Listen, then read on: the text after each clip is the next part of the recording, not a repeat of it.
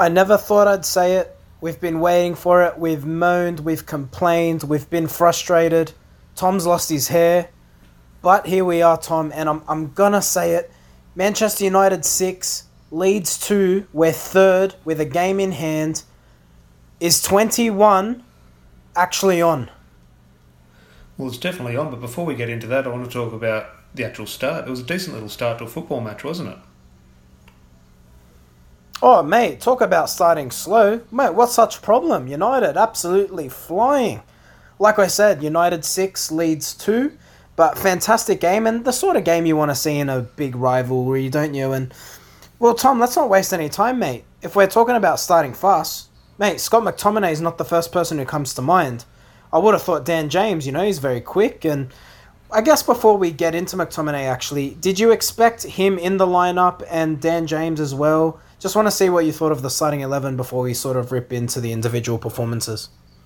Yeah, well, there are two players I, sort of did call for. I expect we'll get into Dan James, and a lot of people disagreed with me, but I thought it probably was the game for Dan James. And on the McTominay inclusion, again, I could understand people's frustration with it, but for me, it was the correct one because I know Paul Pogba has been playing well, but I think such a huge sort of issue in this game, or sort of a huge factor in this game, was sort of matching the amount of running Leeds did. Like Leeds run more than any other team, and I think those the stats came out of how much ground was covered, and United were matching them in this game. So I'm not saying we don't win the game without Paul Pogba, but if Leeds get a foot on, because Leeds played well, Leeds created many chances. So I'm not sure how that midfield sort of functions if we don't have the legs of McTominay in there. If Paul, Paul I'm not calling Paul Pogba lazy but if he's not having his quite sort of most efficient day, I don't know how that plays out. So I think McTominay, well, obviously the two goals completely justifies his selection, but I think the attributes Solskjaer needed in this game and needed in that midfield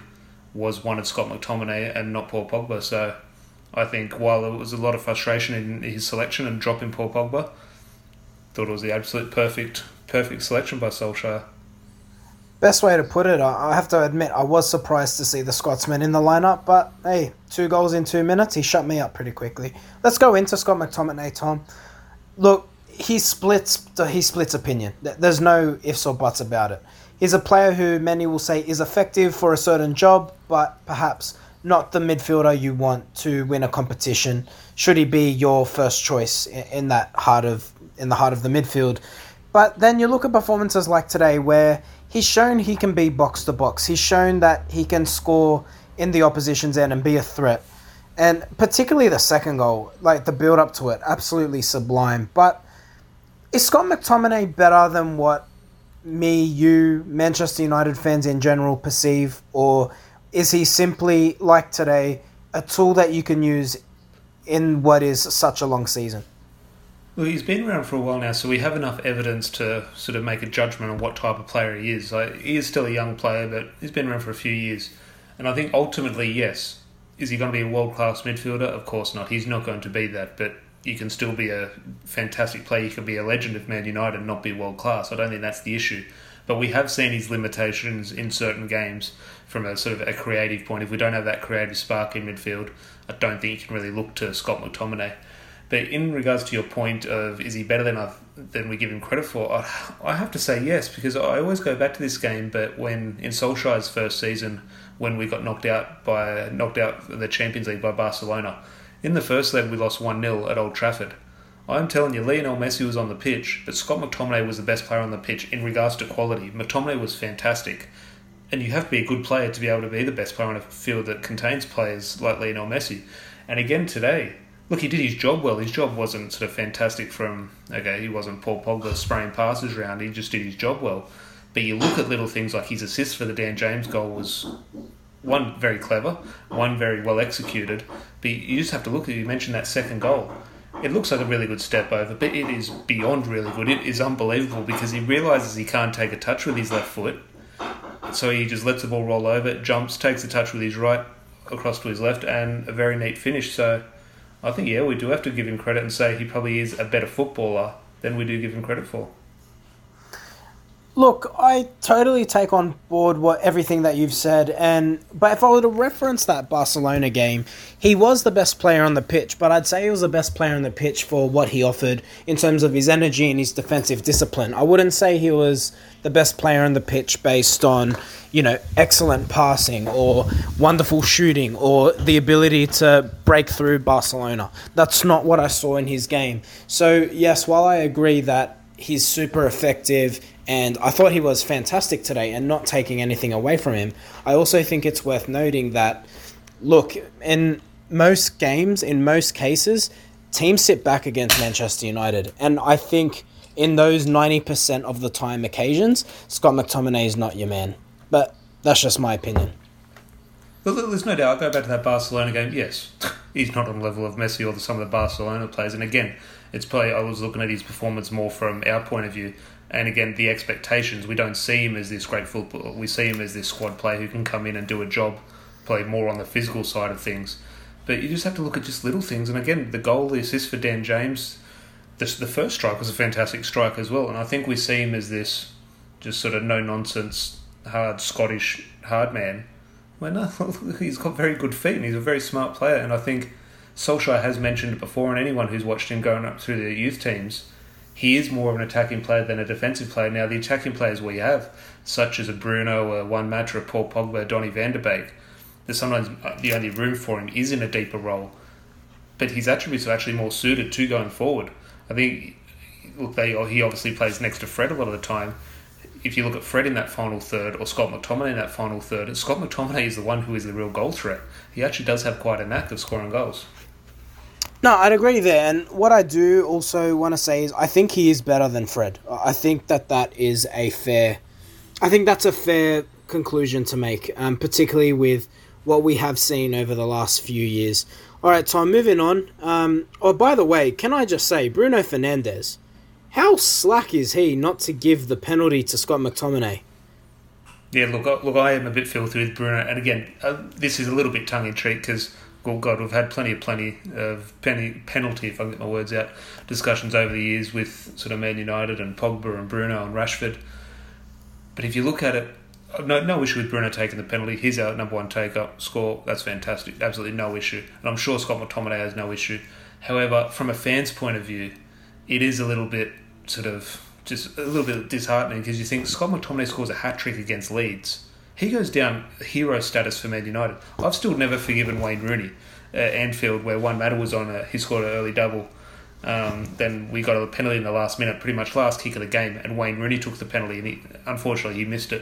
But I'm thinking if Juan Mata takes that and Juan Mata scores a hat trick at Anfield, it's almost it gets a statue outside the ground. Like it would be unbelievable, and I just think how nice or how sweet it would be if McTominay, Scott McTominay, scored a hat trick against Leeds. I thought it would have been sort of something you remember in 50 years' time. You would remember that moment. And look, a little bit tongue in cheek. Bruno's the penalty taker, get a goal, that's fantastic. But yes, I was a little bit disappointed in Bruno there. I'll forgive Bruno because, again, I thought Bruno, what he showed today, again, his class, Tom. Just in that final third, his passing was unbelievable. He again, he, score, he scores. He's scored an absolute rocket. I mean, I know it was a little bit fortuitous, but I thought the finish was still good nonetheless. He had to have good awareness and good reflex there. And I just think Bruno is he the best number 10 in the world? Is there really any debate? Should we just call it from now? I think we've had this discussion a little bit between us, and again, it's what's the best? What what, what makes a player better than someone else? Because the obvious comparison is Kevin De Bruyne. Now, if you look at the two and say who's the better footballer, I'd say Kevin De Bruyne is by far a better footballer than Bruno Fernandes. However, well, Bruno's potentially more effective, so that really makes him better. Like I compare it to you look at Andreas Pereira and Scott McTominay. Andreas Pereira is the better footballer, but Scott McTominay is ten times better because he's so much more effective. So I think that is one where he might not be the best player, Bruno Fernandes, but you just have to look at the stats, and the stats maybe prove that he is the best because of what he contributes. And the stats were saying something like 27 Premier League games since he arrived, and he's had 29 goal contributions. And you can make what you want of his passes, his pass stats and everything, but those numbers don't lie. There's no if someone wants to argue that he's the best player in the league, you can't argue with it. moving on, and maybe just to the right of Bruno Fernandes, lined up with Dan James. And I thought the Welshman, while not fantastic today, I was really happy for him to score that goal. You could see it meant the world to him, and what I think he lacks in quality today showed the type of game you can use Dan, Dan James in. There was a lot of space for him to get into, and I thought wherever there was space, he definitely did take advantage of it. His goal, look, I'm not going to lie, I thought it was a little bit lucky to go through the goalkeeper's legs, but I was happy with him. What did you make of his performance overall? Did you think he gave Solskjaer any sort of headache in terms of selections going forward, or do you think he was just effective for this type of game where he did get that space? Yeah, I wouldn't say like a selection headache for future games because I think we all knew this is what Dan James can bring in a game like this. So I think it's just maybe a confirmation for Solskjaer saying if we do, and the unfortunate thing is we're probably not going to play too many teams like Leeds. So the question will become how many times can you use Dan James like this? I think that'll be sort of the more concerning issue. But I think, yeah, I, called it before the game that maybe I didn't think he would play, but I did sort of see the positives if he did. And I thought, again, like, like you said, it wasn't brilliant, wasn't a 10 out of 10 performance, but for what you want, I thought he was brilliant. And again, like he's coming for so much criticism. He coming, he's coming for a lot of abuse by United fans. But to see him score that goal, and you say, yeah, a little bit lucky, but it's a hard one because, first of all, it's a great touch. He knows exactly what he's doing to get it round the defender. And then, unfortunately, it's on his left foot. He's not the strongest on his left foot, but he takes his time and realises, well, I can't place this. If I place this, it's not going to have enough power. So he just gets his head over the ball and keeps it nice, hard, and low, pretty much hoping that it does go between the keeper's legs, which it does from memory. And um, look, I thought he was brilliant. And look, he was so close to scoring one of the greatest goals we've ever seen on that counter attack when he was running somehow he's the one who gets booked. Where I thought it was a clear penalty. If it was inside the box, it was a clear penalty. Yep. And um, agreed there. I can't believe that didn't go back to VAR and get it overturned. Well, could it be because he's booked him already? I'm not sure what the yeah, rules yeah, are. I'm sure there, there might be a technicality of why they didn't, but I thought there was a it was nowhere near it. There was a clear foul. It, it yeah, he got a forearm across his face. Yeah, it was almost was, like a UFC chop. And, and I think if that goes in, like if Dan James goes around him and you think in that position he probably has a very good chance of slotting the ball home, we're talking one of the greatest Premier League goals you've ever seen. Yeah, no, I'm with you. Um, look, I thought, like you say, I, I, agree with everything you said. And in terms of what he offers in that type of game, how often it comes along, hey, you know who does like to play high press? Liverpool. So I'm, I'm obviously tongue in cheek there. But Tom, moving on. Um, Anthony Martial a game where he honestly he could have had a hat trick himself. But what I will credit him with is while his confidence is shot, which it, it clearly is, you have to say his overall play today was excellent. I thought he was one of the best on the pitch for United. Yeah, so it'll be interesting when we go into the three two ones and it was almost it was such a frustrating performance by him at times because as you mentioned, he was brilliant. I thought he was fantastic as a that sort of focal point as a centre forward. However, his job when it came to him in the sort of right in the centre of the box where you sort of put put your house on Martial to score, especially after sort of hopefully gaining confidence in his from the goal against uh, midweek. I can't see how he missed it. It was just like a textbook Martial chance. The ball opens up on his right foot. You think just slot this into the corner, and he fluffs these lines a few times, and you just that was so frustrating. And I think what made it even more frustrating after he missed those chances Leeds went up the other end. I think once they scored, and the other time they came very close to scoring. So they looked like potentially costly errors. And um, I think it's hard because your mind sort of focuses on those because you remember them. But if you actually do look at his overall performance, I think he was pivotal in um, the way we played. I thought he was fantastic.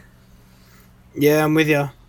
How many assists did he get? Was it just the one for McTominay? I'm just trying to recall the recall the match in my head. Um, he got the first. No, he played him at McTominay for the second one. He got the header for Lindelof, and yeah. did he get one for the? He at least got two. Um, we've seen one. He's definitely involved in a lot. Um, I'm sure the listeners are screaming at their phones. They know exactly how many there were. But um, yeah, we'll that's, that's frustrating. Two. Yeah, excellent game. All right, Tom. Let's go into the negatives because for all the wonderful goals that we did, you know, smacking six in the back of the net, we do have problems on the other side of the field. And defense, what did you make of it? Um, if we're looking at the two goals, look, one of them absolute rocket. I can't. What was the? Do you recall the name of the goal scorer? Uh, I don't really care too much about Leeds. Couldn't. Really yeah, neither do I. But nonetheless, nonetheless, uh, the second goal, absolute rocket by Leeds. But in both case, and then there's obviously we concede again from a set piece. Tom, look, how long do, how long do we persist with this zonal marking? Like, in my opinion, this is clearly the issue. It's a fundamental one. Now, I'm not saying man for man marking is the solution. We know we got weaknesses in our defense. But if you're looking purely at zonal marking, would you agree that this is a, an easy fix for the Manchester United coaching staff, or is it something that we're all missing? On the outlook, yes, it's an easy fix. Don't do zonal marking. The big issues, though, which I think people are, they, they want to focus on this zonal marking, but if you look at the last two goals we've conceded from corners, the header is under pressure. He's not free. He's not in a zone by himself. It is like we are man to man. I forget who wins the header over this time. I think it might be Fred. Fred might as well be man marking him, so it's a man marking system, but the guy wins the header. The issue for me is someone not winning the header, nothing to do with man marking or zonal. It's an execution of sort of winning that battle. And the bigger issue for me, which would have prevented the last two goals, is not having men on the post. Those, the goal against Sheffield United and the goal today, if we have a man on that post, he just passes it out for a clearance. It goes out for throwing. That, is that has to be coaching me. instruction. Surely that's coaching instruction. Yeah, no, you can't well, go yeah, two games in yeah, a row. That is part of the setup. So Solskjaer definitely takes blame for that. But this zonal marking, I wouldn't call it a myth because we are taking a, again a somewhat zonal approach. Some players are man marking, a few are zonal. There, there is a difference. You can do both, and United also have a little bit of a blend. But the issues aren't conceded because of zonal mark. You look at the Southampton. Was it Southampton we conceded? It was fantastic delivery. We had Southampton had six or seven players on the goal line. United had six or seven players on the goal line to mark them. There's nothing. Was, what are you going to do? Man mark or zonal there? Everyone is just in on the goal mouth. Like there's nothing you can do. It's a fantastic delivery. The issue for me is individuals winning their headers individuals, or whether this is a Solskjaer issue or not, but individuals standing on the post to easily clear a ball. And um, I think people are just using the zonal marking as an excuse to sort of lay blame at someone. Where if you look at sort of the, the little intricacies of it, I think it's a little bit more simple than that. Players need to win their headers. Well, Fred didn't even compete though. He was, his feet were planted square on the ground. He didn't even jump up for the ball. So that's that comes down. That's my issue with it.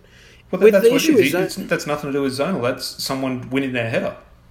No, I take that point, but what I do say is if you have a man for man system, or maybe this is just a leadership thing on the pitch, if you know that, like if you're Harry Maguire and you can see, you know, Fred's about to get dominated in the air, he should have the awareness to say, "Oh, hold on, I'm a bigger man. He's the he's the, clearly the biggest threat in the team." He should almost have a word to Fred and say, "No, no, get out of the way, mate. Like I'll take this one." I'm not saying this is Maguire's fault in this instance, but just as an example. But nonetheless, I'm sure we'll have this debate the next time we can see a corner next week against uh, Leicester or even against Everton midweek. Uh, Tom, I want to ask as well about the second goal. I don't know if I'm being hypercritical here, but is there an issue with Aaron Wan-Bissaka's positioning? Because I feel like the weak link is always coming in that zone between Lindelof and Wan-Bissaka. And I don't know if you can say, is that Lindelof and Wan-Bissaka clearly just need to communicate to each other? Or is this more Wan-Bissaka's issue in his positioning's just not the greatest? First of all, on the Lindelof Wan-Bissaka relationship, I think that second goal is a communication thing. I think they get caught in two minds that Lindelof thinks Wan-Bissaka is going to go, Wan-Bissaka thinks he should stay with his men, thinking Lindelof will press. I think that's a communicated sort of communication issue. Wan-Bissaka in the whole is getting a lot of criticism, and I think this is from loud voices on social media saying he's getting drawn t- too close into the centre backs, and the ball's been thrown out to the their left winger, and then he's in too much space. I don't think it's an issue of him being out of position. I think the issue is his body position. I think he's facing the wrong direction. So when that ball goes over to the far side of the field, he's having a turn around, and that split second of turning around can prove the can prove the whole world of difference.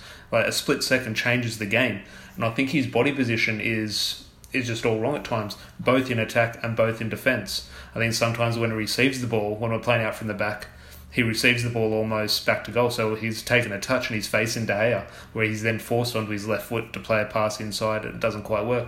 I think he's sort of getting himself in a similar trap when we're defending.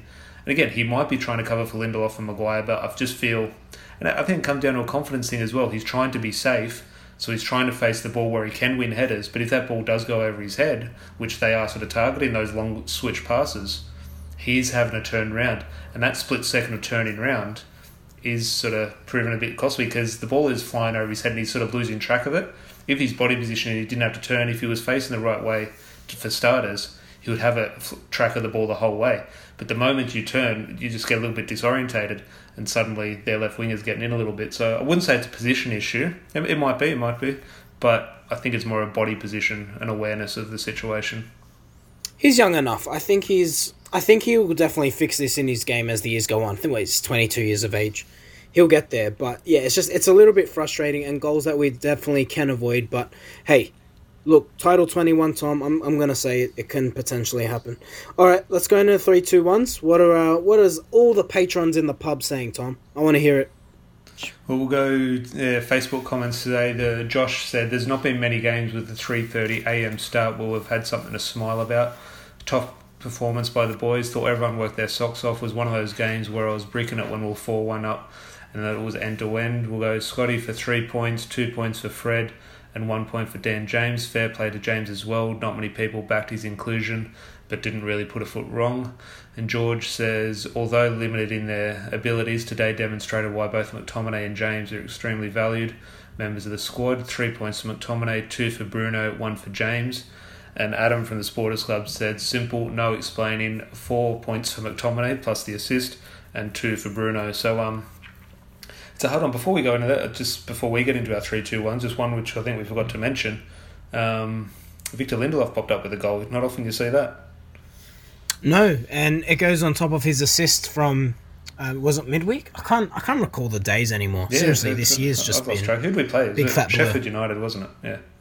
Yeah, yeah, Sheffield United. So, look, Lindelof's playing well to be honest, and look, I think Harry Maguire. If you're looking at our defense and you're saying, you know, where can we strengthen? I think Lindelof is the one who does come out, but I think he's if you were an advocate for putting Lindelof on the left side of a central defence and putting a more dominant, quicker player next to Lindelof, I don't think United would be worse off in, in that respect either.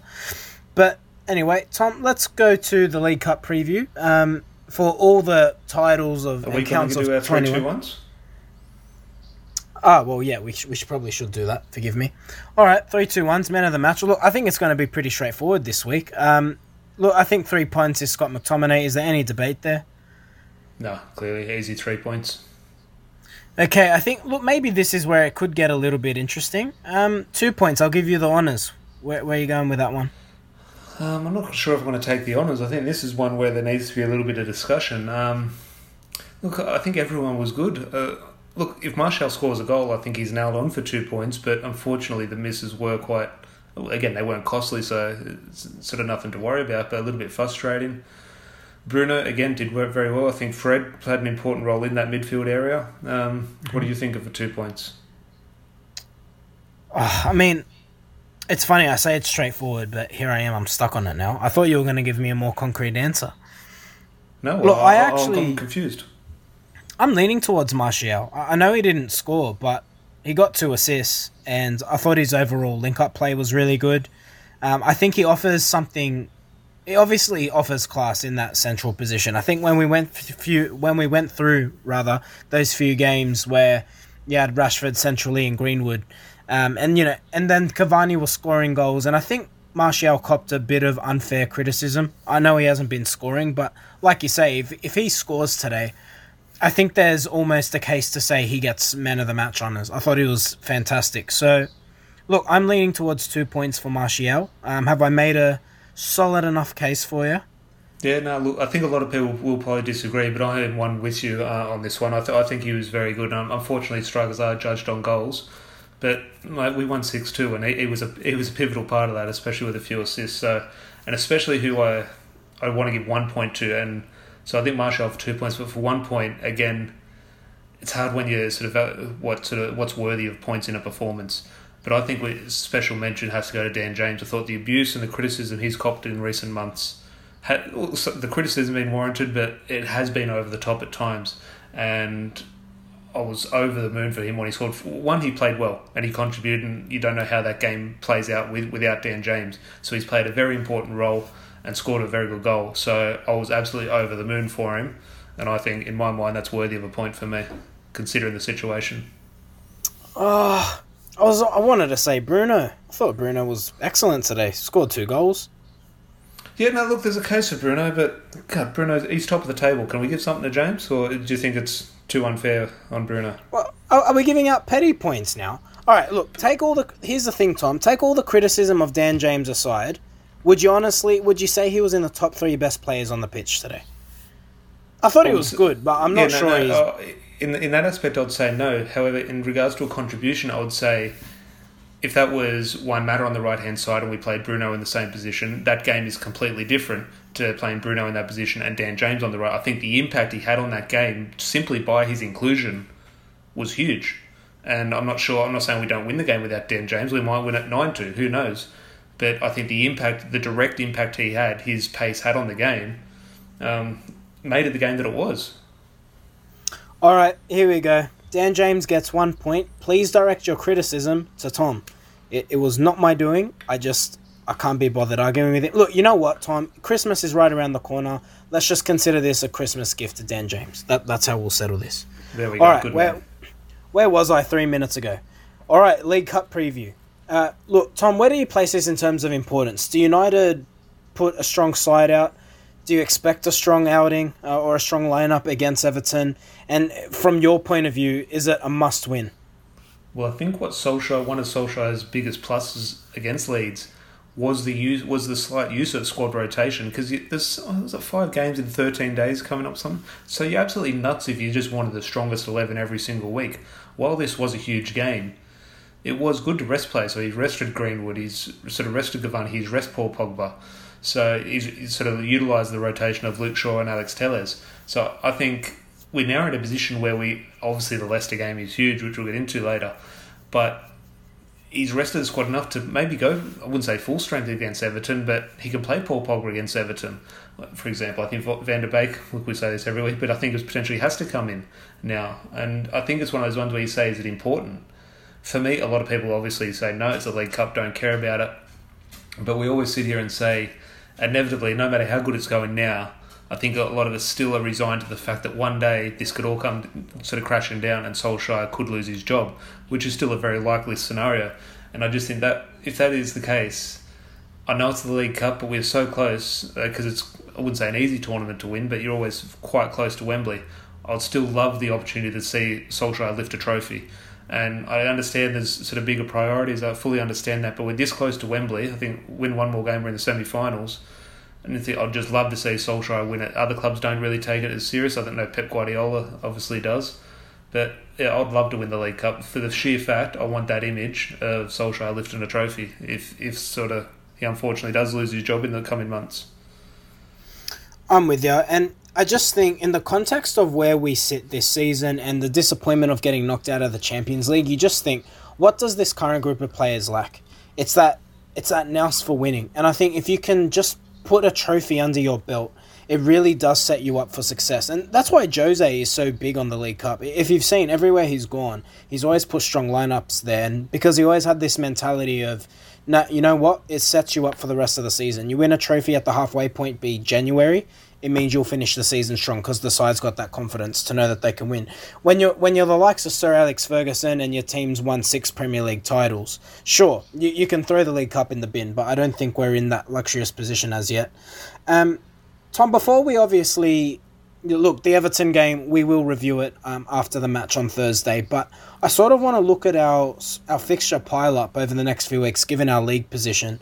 We've got Leicester on well Friday for the UK, and then followed by Wolves midweek, and then you've got Aston Villa, uh, not too long after that to rein in the new year. So, look, to we we win those three games, and look, the Leicester game is huge. It really is. But look, should we should we be able to get wins in all three games?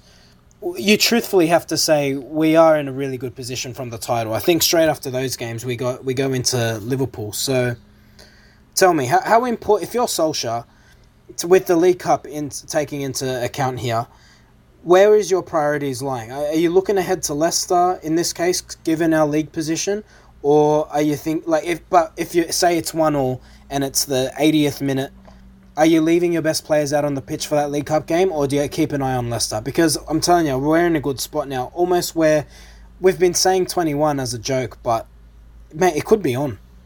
Yeah, I think look, as much as I've said, I'll, I wouldn't say prioritise the League Cup, but as important as the League Cup is to me, obviously, I think because of the fixture, how close it is, I think the Leicester game obviously does take priority.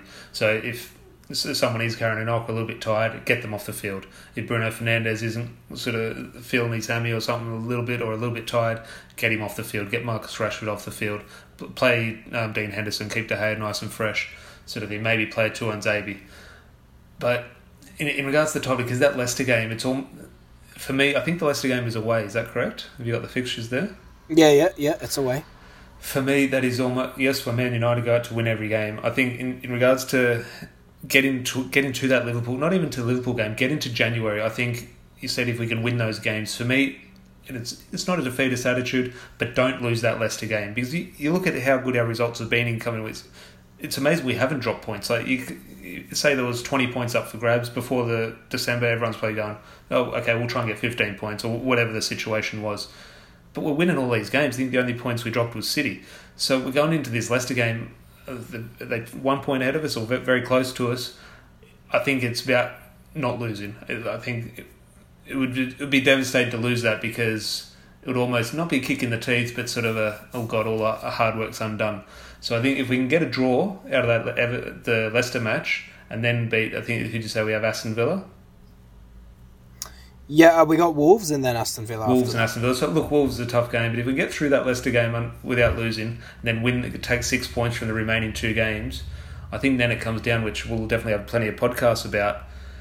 It'll be put in the board's hands. Okay, are we in a position to challenge for the title? Hopefully, the answer is yes.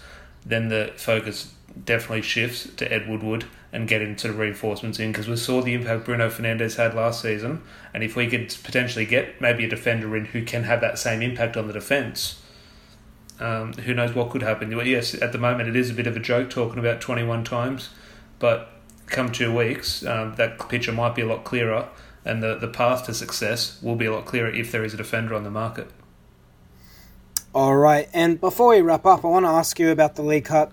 Would you be starting Cavani here, or do you roll with Martial and just hope he puts a ball in the back of the net? Um, f- for me, I would probably go on Cavani minutes. It just seems he hasn't been playing a lot recently. I don't know whether that's been the fixture rotation or one or two little injuries popped up. He's obviously got his suspension incoming, which I assume they'll drag out and they'll do it for the Liverpool match. Um, just that's written in stars. I called that the day after the social media post was done.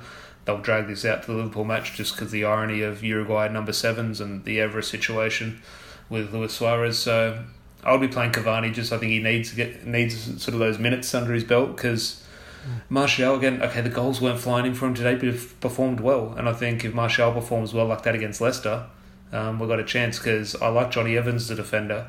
But if Anthony Martial plays well against Jonny Evans, Martial plays better than Jonny Evans and will kill him. So um, I'll be resting Martial for that one. I think. No, solid point. All right, Tom. Before we wrap up, um, tell me, the Everton match, what are you feeling? Are we going through to the final, or do you think this might be one where we fall a bit short? We have a trend of falling short in semi-finals, unfortunately. Well, this is the quarterfinal, not the semi-final. Oh, it is too. But you take my you take yeah, my. I get, I get your point. I get your point. Um, it's hard. Everton away always worries me, but we did win there a few weeks ago, so look, I, I think when confidence is high, confidence is high. I can see us winning, um, and ultimately that one day we're going to get a defeat. Hopefully it's not around the corner, but at the moment, while confidence is high, I, I can see us, even with one or two sort of rotations in the squad, I can see us not comfortably winning, but if they have Jordan Pickford in, in goals, just shoot the ball on target, there's a chance of going in. He might not be able to reach it. Oh, yeah. You love calling him the T Rex, don't you, Jordan Pickford? Oh, I don't love doing it. I'm just stating facts. All right, I think that's a good place to leave the podcast. Thanks again for tuning in. Make sure you give us a like, be subscribed, leave us a comment on iTunes. Look, we, we love the feedback, and I've got to say, the amount of people have reached out over the last few weeks with feedback, um, we've been hearing it, um, and it's great to hear that lots of people are enjoying the podcast. So, again, pleasure as always. Tom, thanks, mate. Um, I guess we'll be chatting after the Everton match, talking about going to the semi finals in the League Cup. Um, you can be talking about that. I'll be talking about what I expect from you for my Christmas present. But um, yeah, it will be a good podcast, hopefully. All right, what present are you after? Um, a PlayStation 5, please. All right, mate. Um, I think you and half of Australia is waiting. So yeah, we'll see. All right, that's a good one. Cheers, mate. Cheers.